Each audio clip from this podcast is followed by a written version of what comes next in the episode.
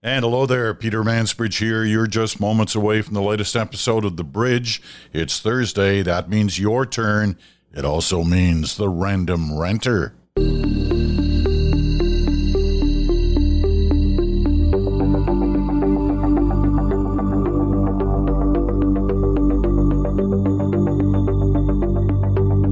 Ah, yes, we uh, we love Thursdays.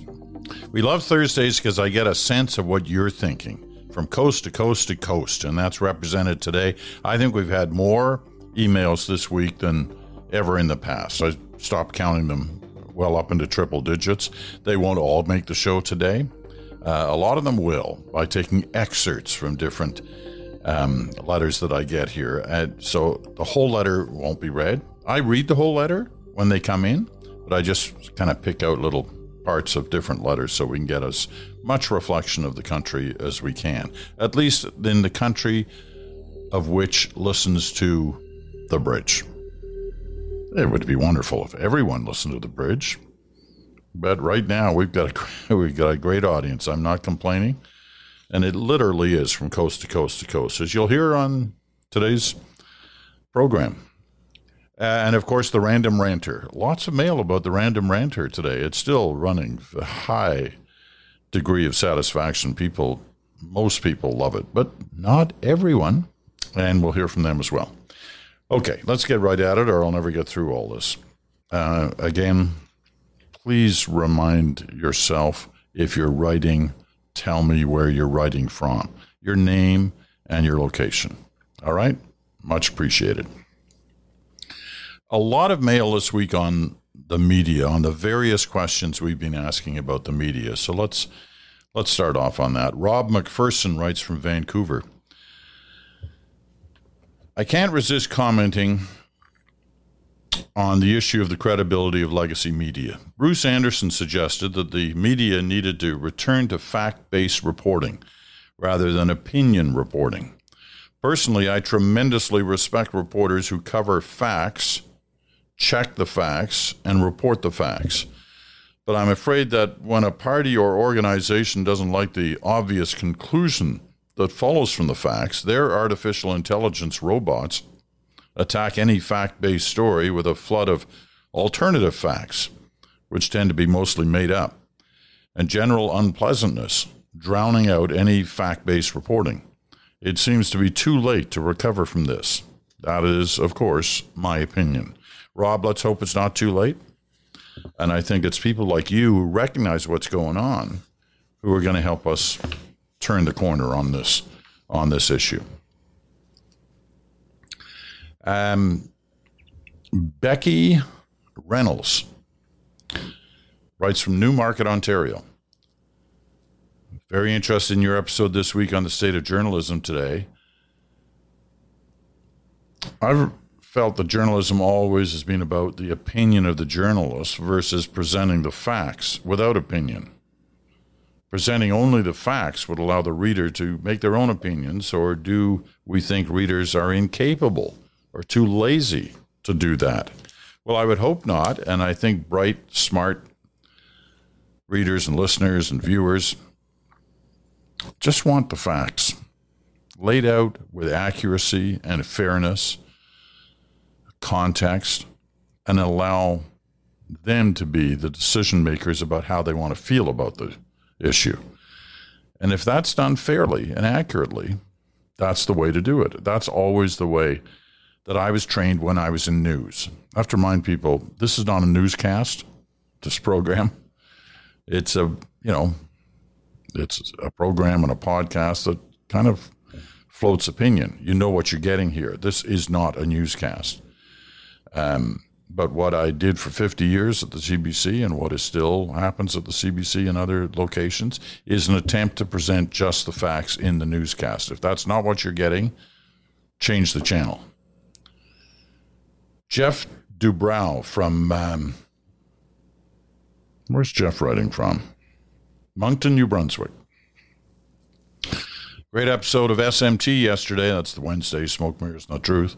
My only surprise was that Stephen Harper's distrust and contempt for the media was never raised. Given that the two last conservative leaders were not openly hostile to the media, this may have been forgotten. In my view, Pierre's Poilievre's disruptive style may be from Trump's playbook. But the mistrust of the media as viewing them as part of the liberal establishment started under Harper. Having said that, Poilievre was a student of Harper's, even doing his bidding as a junior minister in Harper's last term to undermine the Elections Act. Okay, Jeff, the only point I'd make on this is it didn't start with Harper you know, media bashing as a, an art form in politics has been going on for as long as I can remember by all parties, but especially by the conservatives. They've never trusted the media, they've never trusted the CBC, and both have always been a target of, of past conservative administrations, both in government and in opposition, especially so in opposition. They always assumed they always assumed, as they do now, that the media is in the pocket of the liberals, which is always interesting because when the liberals are in opposition, they think the media is in the pocket of the conservatives. It's so foolhardy. The responsible media, whether it's legacy or new journalism, is in no one's pocket except yours, trying to determine the story so you can form your own opinions about it. I'm, I'm not naive. I know there are, there are some journalists and some organizations that are the opposite of that. But the media organizations you should trust, and you can determine that for yourself. Do it the right way. That's my opinion. James Jerome writes from Ottawa. I really enjoy your show. Good topics and good analysis by knowledgeable commentators. I'm very partial to your points points themed shows and look forward to more great content. Excellent show with Andrew McDougall. That was earlier this week. Stephen Harper's former director of communications. I've never heard such a great analysis of media in politics. Hopefully, a lot of people will tune in and listen to this. Hope you have him on again. Andrew's great. He's he's a friend, um, and he's a great analyst. He gets carried away as he did a little bit near the end of that, and gets into the partisan uh, stuff. But uh, the vast majority of that interview the other day was really interesting and uh, thoughtful. Uh, Malcolm Campbell writes, and um, I'm afraid I don't know where he was written from. I understand that in the spirit of fairness, you would argue for generalizations to be kept off the table. It is simply not possible. The New York Times is the most prestigious and trusted news agency in the world, arguably, Essentially, they are the biggest apple in the bunch and have shown their rot to the detriment of all corporate media, whether fairly or unfairly. It legitimizes Trump's assertions of fake news and the affiliation, or at the very least, favoritism towards the Democratic Party. If the world standard cannot be trusted, then by default, all outlets beneath suffer, legitimate or not. The audience is shifting to alternative media as a result you know, um, Malcolm, we're going to have to agree to disagree on on some of this. The New York Times is still a great paper, and one of the reasons you know that they've made mistakes is they admit their mistakes, and they're not every day, and they're certainly not in every story.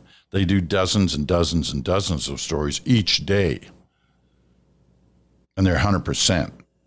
When they make a mistake, as they have made mistakes, they admit it up front it's too bad politicians, including the one you name, can't do the same. Um, what have we got here? Carl, Carl Devuano in Toronto. You said in your podcast that uh, Pierre Poilievre trotted out the line that the media is the enemy of the people.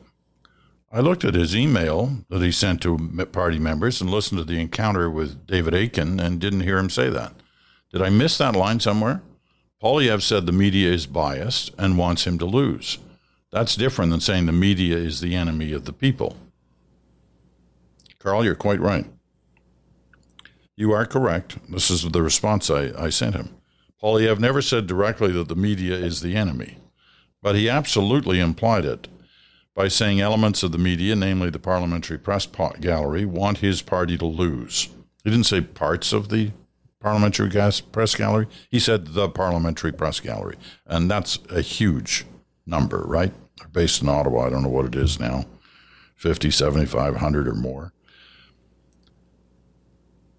It also suggests, Poilievre using that line, that the media is somehow the enemy of his party. And he has implied that many times. But as I said, you are correct. He did not use those exact words. Just like I never said that he said the media is the enemy of the people, which is very different than saying the enemy of the party. But let's not play word games. Poilievre is using media bashing, and he's hardly the first to do it.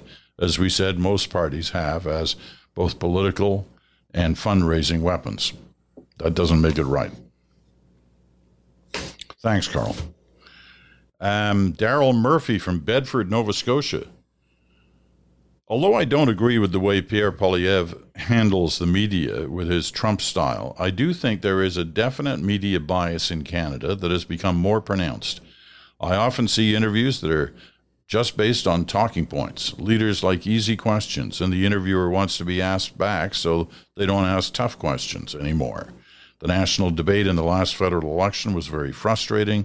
The topics chosen favored left leaning voters, nothing on economics, monetary policy, for example.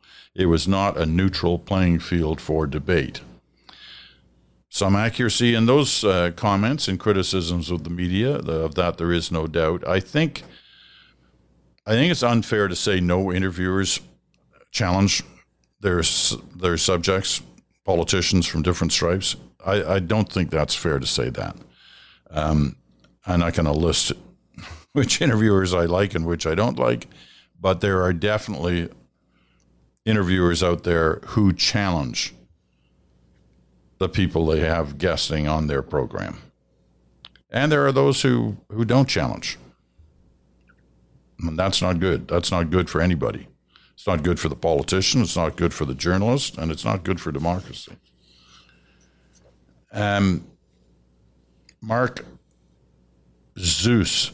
Um, sorry, Mark, if I'm pronouncing that wrong. He's from Rodney, Ontario. The news used to be a statement of facts the who, what, when, and where. It wasn't sugar coated, nor was it filled with opinions.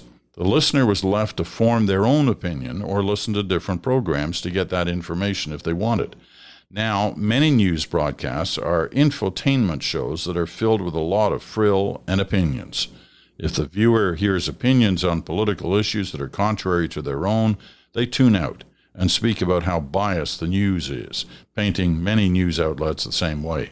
People do not trust what they hear on the evening news, and they certainly don't trust politicians in general. You're making some good points there, Mark. Rick Scott, Sault Ste. Marie. The current atmosphere where hardworking journalists and their credibility are under attack beggars belief. Some people in the audience seem to have taken leave of objective reality, and these folks are probably unreachable. However, it seems many just don't know that journalism is a craft that has standards for reporting, standards which elevate it above mere gossip or rumor mongering. And while there's a valid debate to be had over how well different journalists or media outlets adhere to those standards, it's impossible to have that discussion in an environment where journalists are condemned and derided as fake news simply for reporting blatant, obvious facts. That too is true, Rick. And thank you for writing. Mary Reinhardt. Help me understand how the Poilievre war on me- media is a benefit to his campaign for prime minister. Does he believe social media platforms can supplement the reach he will need to get to mainstream conservatives and or right-leaning liberals? Well, he so far he certainly does believe that. Is it a is it a belief that it's going to pay off in the long run? Well, I don't think we know, but I would suggest this, Mary, that you listen to um, the Monday podcast earlier this week when Andrew uh, McDougall was on the air, because that's a very question we got to. Zavi Kucher from Montreal. Regarding your Andrew McDougall interview and your questions on how the media operates in the new environment, Thank you for the attention to an idea that concerns me. I think a fair oversimplification oversimplification of his comment is continue doing good work and avoid non essential issues. I accept the answer, but Peter, there must be more. At least I hope so. Bashing the media is not a new phenomenon. Agreed. Does history have any lessons on how to deal with this challenge? Do any of your ex colleagues have anything to add? Are there any academics who could shed light on a strategy, or is Canadian academia in general not dealing with this question? Oh, I think they're, they're professors in different journalism courses, some of whom were journalists before, some of whom were journalists before and weren't that good, actually, um, who have opinions on these things. But listen, journalists are aware of this debate and know that in the long run, and I think this is what Andrew was getting at, in the long run, they will be challenged, they will be known for the quality of their journalism. And if the quality is good and fair and accurate and contextual, then they're going to win this battle. So there is a certain amount of truth of head down, do your work, do it fairly and accurately, and you'll win this argument. We had a couple of discussions uh, in the past few days about linear versus digital in terms of the future of television. We made a number of comments. One of them was about how Amazon, which is a streaming service, has now got into the coverage of pro football, which is not good for linear television, which was making it uh, and continues to make money off of live sports. And uh, Rick Morrow from Spruce Grove, Alberta, wants us to realize that interestingly, Amazon outbid Fox for the Thursday night football rights. Last year, Fox paid approximately $600 million. But Amazon paid 1 billion for this year's rights to broadcast 17 games. There must be a lot of revenue from extra subscriptions, I guess. Bell still has the rights in Canada. A billion dollars for 17 games. That's pretty good. You can see where the dollars are. Uh, and here's one more comment on this issue of linear versus digital. And then we're going to switch topics. Uh, this comes from Robert Welch, and he's in Vermont, just south of the border, um, in a town called St. Johnsbury. It's about 45 minutes south of the border with Quebec. The only reason why I pay money for TV is because I'm too far away from the transmitter antennas on Mount Royal for Montreal TV and Mount Mansfield, where the Burlington, Vermont TV stations are. But here's a quiet trend I'm noticing connected with cord cutting, people getting away from cable. People are realizing some channels don't need a cord if they live in the right place. I know a man who has transitioned his business from installing small satellite dishes to installing rooftop TV antennas. He's advertising word of mouth as a generation of young people tells family and friends that their reception is outstanding and that over the air TV didn't go away, it just converted from analog to digital. Yes, people are doing the Amazon and the Apple TV thing, but lots of people also feel a need to be in touch with local news and weather and anything that must be live, like sports. Interesting. The return of the rabbit ears. Okay, some comments on.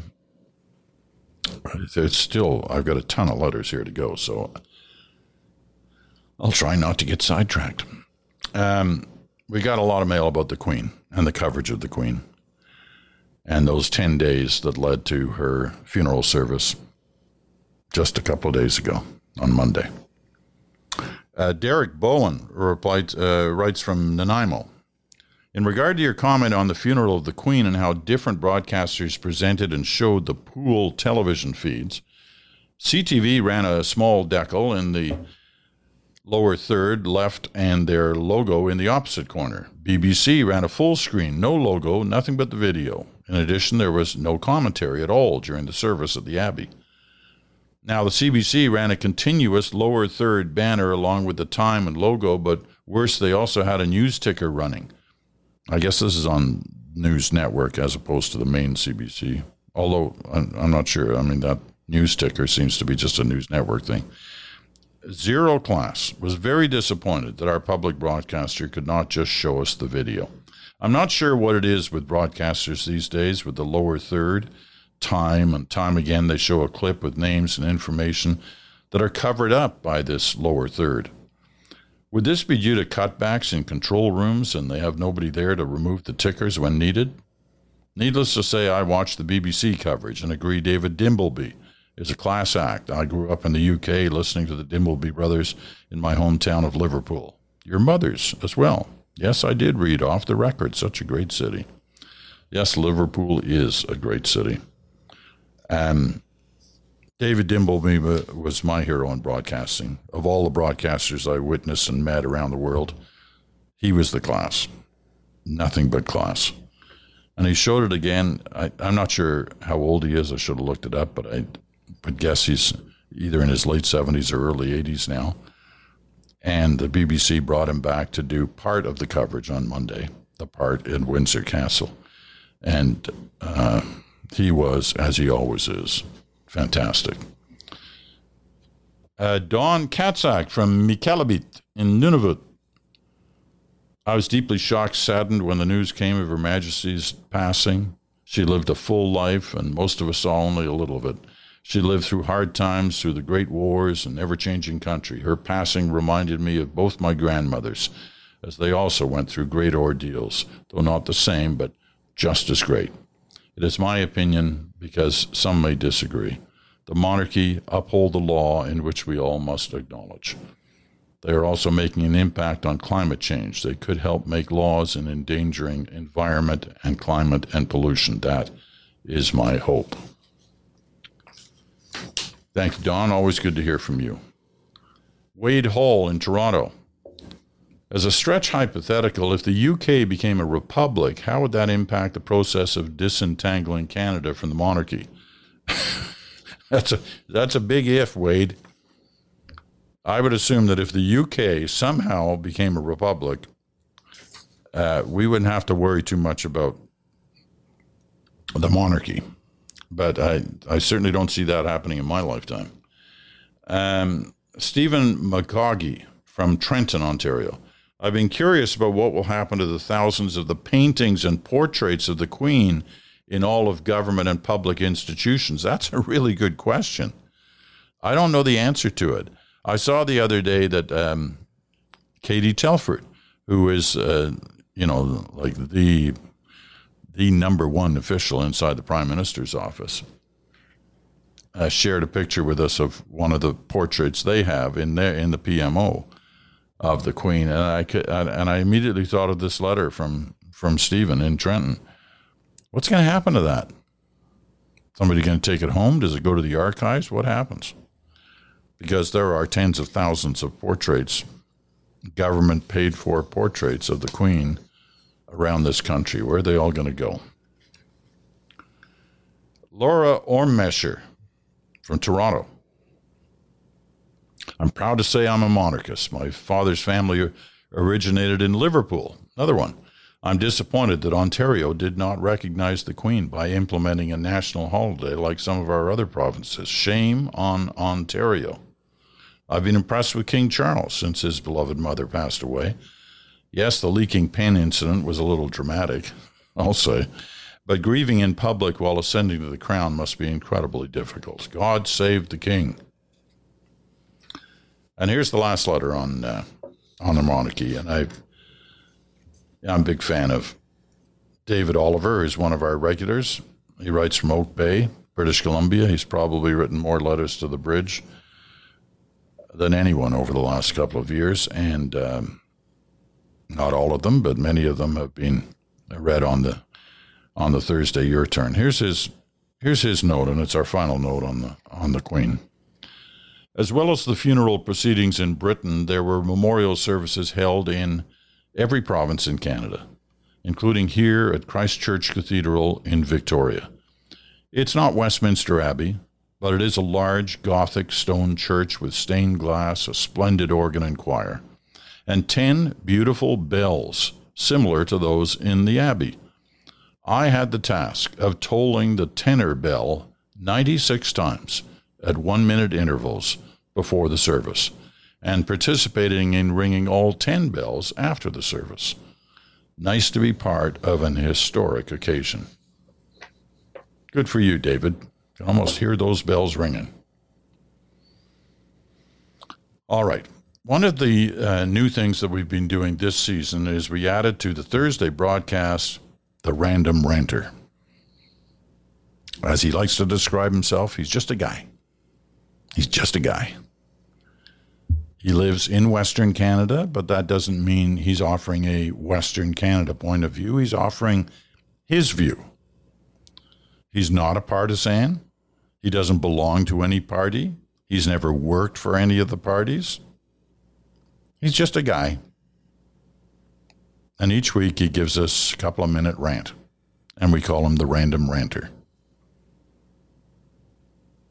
Christine McDonald writes I like the random ranter segment, but I do not like the music. Please reconsider. After two weeks, just cannot get into it. okay. Uh, Luke Zarnecki.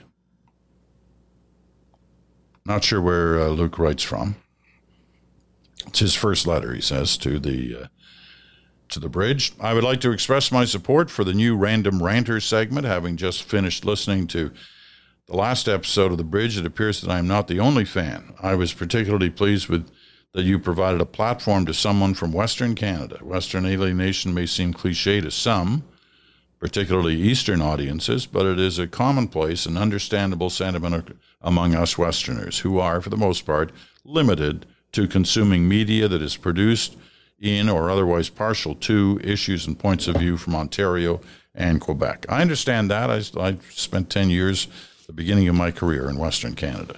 Again, let me remind you the random ranter is just a guy, happens to live in Western Canada. He's not trying to be the Western Canada voice. He's just he's just a guy. Um, but not everybody accepts that.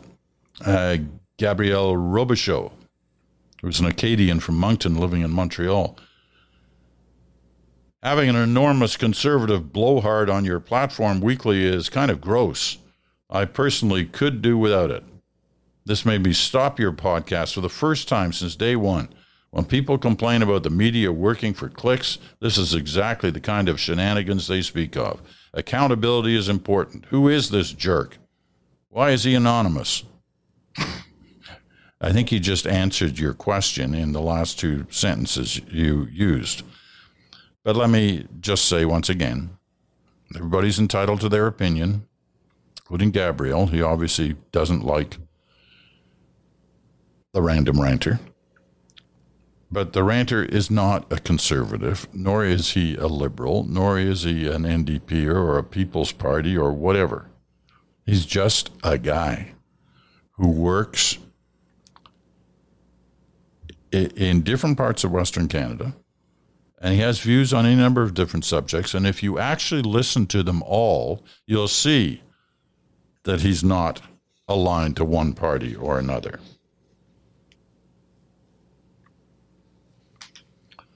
Um, moving on. Jeff Sar- Sargent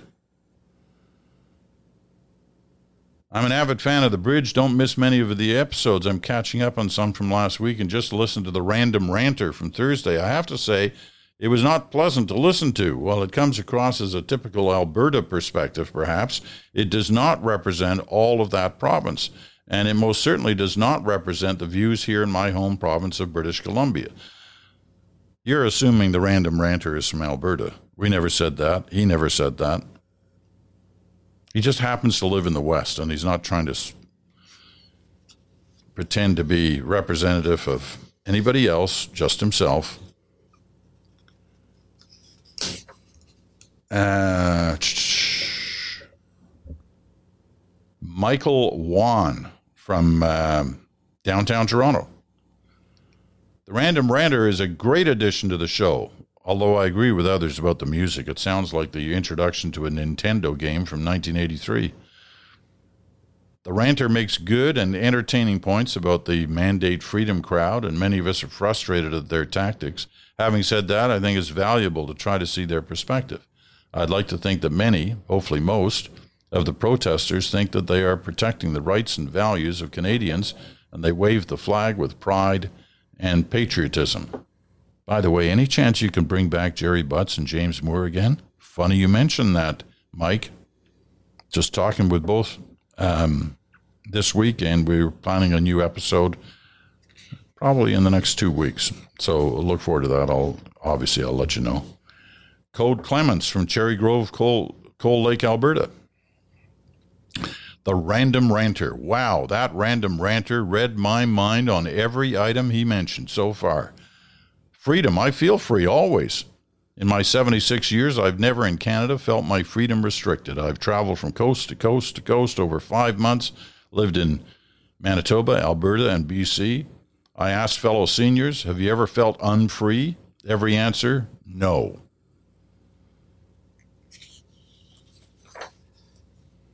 Steve Loden or Loudon?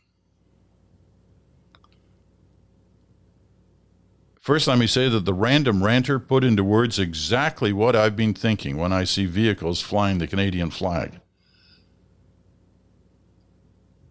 By the way, he's uh, Steve is from Rattlesnake Harbor, Norfolk County, Ontario.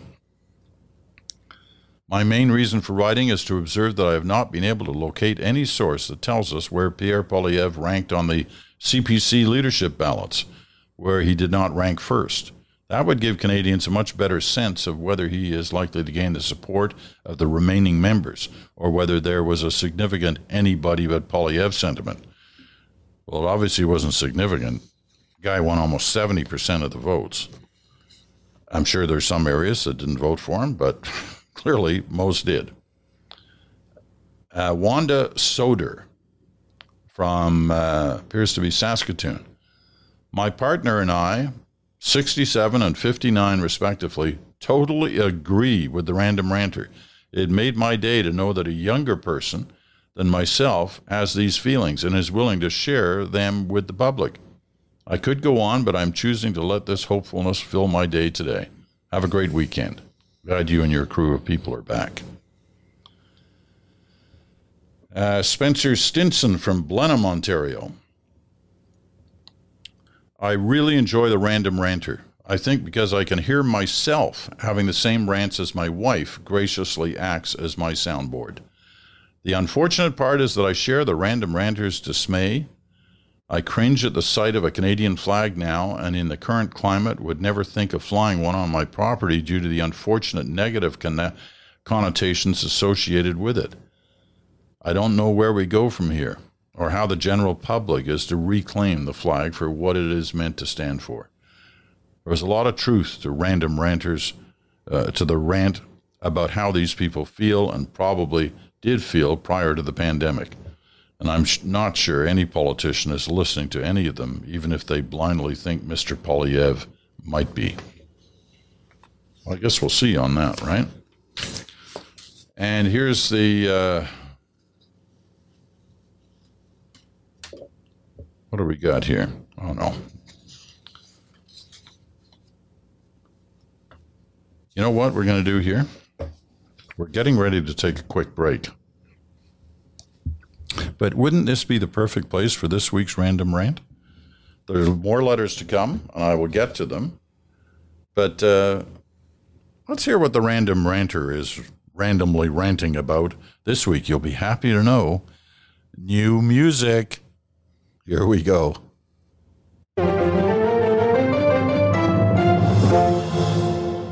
Have you ever had one of those friends that loves to ask you for advice when they're really just looking for someone to validate what they're already thinking? It's so frustrating. They go around shopping for opinions until inevitably someone tells them what they want to hear. I think that's how a lot of people consume news. We're losing if we haven't already lost our shared set of facts. And it seems like no matter what you want to believe, you can find support for it on the internet. So it must be true. These days, the only thing everyone agrees upon is that the Queen is dead, but even that seemed to take two weeks of constant coverage to somehow drive home. We don't handle inconvenient truths very well, and it's only getting worse. Take the pandemic. The biggest lesson I took away from COVID is the absolute willingness of some people to believe what they want to believe, no matter what the facts show or the experts say, or sadly, even when they've lost friends or family to the illness. When presented with hard truths, a lot of people just choose to not accept them and then find something to dispute them with. Social media is great for that. But don't misunderstand me. There's nothing wrong with having opinions. We're entitled to them. The problem is when those opinions become so far disconnected from reality that they can start to do real damage in the real world. How do you reason with someone who complains about the government being so incompetent and in their next breath accuses them of being so brilliant that they could pull off a worldwide reset conspiracy? Suddenly you have pro lifers crying, My body, my choice, and they do it with a straight face. The hypocrisy of their BS arguments doesn't seem to even register with them. It's so hard to take. Look, I'm not a journalist, but I consume a lot of it. And if I'm being honest, I for sure consume it with bias. I mean, if Trump had somehow cured cancer, I'd have scoured the internet night and day for any way not to credit him for it. But that said, my bias has its bounds, and I'm at least self aware of it. I don't know what or if there's a solution for this, but somewhere along the line, we've started confusing opinion with fact. Sure, we can blame the internet or we can blame the media, but clearly there's a huge market demand for self soothing opinions, and this really shouldn't come as news to anyone. Because at the end of the day, it's just my opinion. Well, there you go. The Random Ranter for this Thursday. And new music. I know there's just going to be a flood of letters from all those people who didn't like the old music, and they're going to say, That's such great music. Well, we'll see. Okay, more letters to come, but first, this quick break.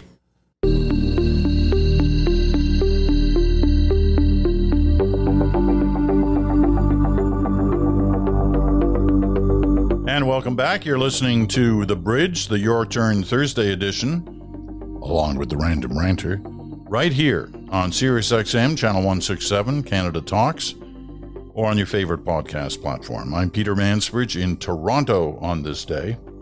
Tomorrow, don't forget, Good Talks. Chantal Hébert, Bruce Anderson will be here. Lots to discuss, as always. Okay, let's get back to the letters uh, because we do have a few left. And we're going to start on a topic that has perhaps been the topic more than any other since this podcast started COVID. COVID isn't going anywhere, writes Derek Andrews from Fredericton, New Brunswick. We know this. It will continue to rear its ugly head and cause sickness in people that did not exist four years ago. This is a sad truth. We will need to live with it. But we also know how to handle it on a personal health level better now than we ever have in the past three years. So, at some point, for the benefit of the collective psyche of this country, to allow for closure, healing, and reflection, we have to take the step forward in declaring the pandemic behind us, much like Joe Biden did for the United States this past week on 60 Minutes. There was no denying in his message that COVID wouldn't be a factor in their lives moving forward uh, but he was also willing to signal to his fellow Americans that the pandemic itself has come to an end. So I think you see my point of this in this paragraph above, but I'm interested to hear yours. Um, I heard what Joe Biden said. I also heard what uh, Tony Fauci and others in the medical profession said that they thought he'd gone too far. COVID isn't over. Is the pandemic over? I don't know. I don't think so. There are still many people dying. What was it? More than 400 died in the United States each day this week. 20 or 30 die in Canada each day. Pandemic's not over for them. Uh, Sandy Mickelson from Langley, BC. In my effort to make opinions from a variety of sources looking for multiple points of view on various subjects in Canada, I started following your podcast. I've learned a lot in my pursuit of an open mind. I hope you won't mind me telling you that I will be posting a hashtag Trudeau must go post, and I am not a bot. Of course, I don't mind you telling me that. It's a free country. It's already a free country. But we did talk about this hashtag Trudeau must go thing yesterday on uh, Smoke Mirrors No Truth with Bruce Anderson, there's no question a large part of this is organized. It's an organized bot campaign. But there are also people, clearly like Sandy, who are taking part in this on their own accord. And as Sandy admits, this is a campaign. This is a campaign, but I wouldn't say it's a campaign based on vaccine opposition. It's more from the frustration that everyday Canadians are feeling from a prime minister that is dividing our society. I'm not anti-vax. I have the first two. I wouldn't won't get any more despite the fact it prevents me from visiting my in-laws in Europe. The point is choice. Taking the vaccine should be a matter discussed between an individual and their doctor. Okay. Well, let's hear from the doctor because the next letter comes from Dr. Jane Rusnak from St. Catharines, Ontario. Here's an excerpt from her letter. Sadly, people are admitted to hospital every day because of COVID and people are still dying. Yes, most have mild or moderate illness because of immunization.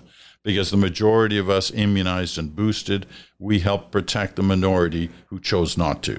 But immunity wanes. Immunity derived from infection doesn't last as long. So, yes, people need to have a minimum of three vaccines, and they should be boosted as soon as they're eligible. That may currently mean four or five doses, depending on when you had your last dose and when you last had COVID. Vaccination doesn't prevent one from getting COVID, but mask wearing does. Wearing it properly, that is. Vaccination lessens the severity of the illness such that people won't be as sick for as long, and thus also lessens how infectious they are to those around them. The more we can limit COVID 19 infections, hopefully we can prevent the virus from mutating into a variant that is worse than the ones we've had. Uh, we've heard from Dr. Jane before, good to hear from her again. Uh, John Tomiski. Wow, just wow. Wednesday's podcast was quite the dividing show, bashing Trump because the American media tells you to is so wrong. Nobody tells us to do that. You know, we just look at the facts. Nothing has been proven about this so called raid. Look at the two impeachments against him. Nothing found, but the media made a story out of nothing and continue to bash him. Then your partner saying how Pierre Poilievre never answered two questions, but he said Trudeau answered 11. Trudeau has never answered any questions. Uh, I'll tend to agree with you generally on that. he doesn't answer the questions he's asked. He gives you an answer, but it's not an answer to the question you asked. That Akin fellow was quite rude interrupting Poilievre, So Poilievre gets bashed for being Poilievre. So did Akin. Wow, talk about division among Canadians. Excuse me. Um, anyway, that's John's view. Uh, Katie Weir I'm trying to understand more about what others are thinking, especially now that Poilievre won the conservative leadership. I know many felt their freedoms were curtailed too strongly and for too long last year. I can understand a small bit of that hearing that friends were worried about the mental health of others who suffered in lockdown. But I've been unable to hear how the vulnerable would have been protected without the mandates. When I hear Poilievre promising no more mandates, I again wonder what the plan is to protect those with various health issues who are more vulnerable in a pandemic. These are smart people. They must have a plan. Why am I not hearing it? Katie Weir writes from Nelson, BC. Okay, I've got kind of got a grab bag uh, of letters to go here, so I better get through them all quickly. Your chat with Brian Stewart was interesting as usual. It's not an international war correspondent. I'm not one. But the obvious question I was hoping to hear is Is a complete Russian troop withdrawal from Ukraine an option? I'm sure Putin has a big ego, so maybe that's not the issue. Neil Rankin from Prince Edward County, Ontario. Man, I can't see that happening as long as Putin is still in power. Uh, if he wasn't in power, that might be a possibility, but I'm not sure. He's still got a lot of support in Russia. Uh, Tom Levesque writes from Halifax With respect to today's show, my question to Brian Stewart would be what would it take to remove Russia from the UN Security Council? That's a really good question. And it did come up a couple of times yesterday at the UN. Um, Trudeau was asked about it last night at a media availability, and he ducked the question. I mean, Russia was one of the founding members and, the, uh, and is part of the five member permanent uh, Security Council. Um, I don't know what the process is or if there even is a process to get rid of a permanent member of the UN Security Council. I suspect that there isn't one, and it would be and it would probably need a it would probably need a unanimous vote to agree to one. So you can see where that's going. Michael Demings writes, and I think Michael is in New Brunswick. I don't know, maybe he's in Ontario. While returning from New Brunswick last week, we were tuned to the podcast about the bugs and the lack of them. Well, I can tell you that at our first fill up, I strolled into the gas station and asked the attendant if they had a razor blade that I could purchase, as this was the only way that I could clean the windshield, Edmundston. While I purchased the razor blade, thankfully I used it again on fill up number two in Drummondville and number three in Cornwall. I can attest the bugs are plenty. Guess it depends where you are. This comes out of a discussion with a letter writer a couple of weeks ago about fewer bugs this year and what that said about uh, about the things we spray in the air. Um, Robert Bjarnason writes a quick note of affirmation and opinion. We had three glorious years of low mosquitoes, which officially came to an end this summer, along with a bumper crop of squitters and miller moths. We had a plethora of our regular black flies, horse flies, deer flies, sand flies, gnats, flying ants, wasps of every shape and color, plus lots of bees. Um, Robert, remind me not to accept that invitation to come to your cottage. Uh, thankfully, we had few ticks this year, as last year was quite tick busy. The miller moth population ebbs and flows greatly, as do other insect populations. We remember a record miller moth invasion in 1986 when we built our house in rural Manitoba.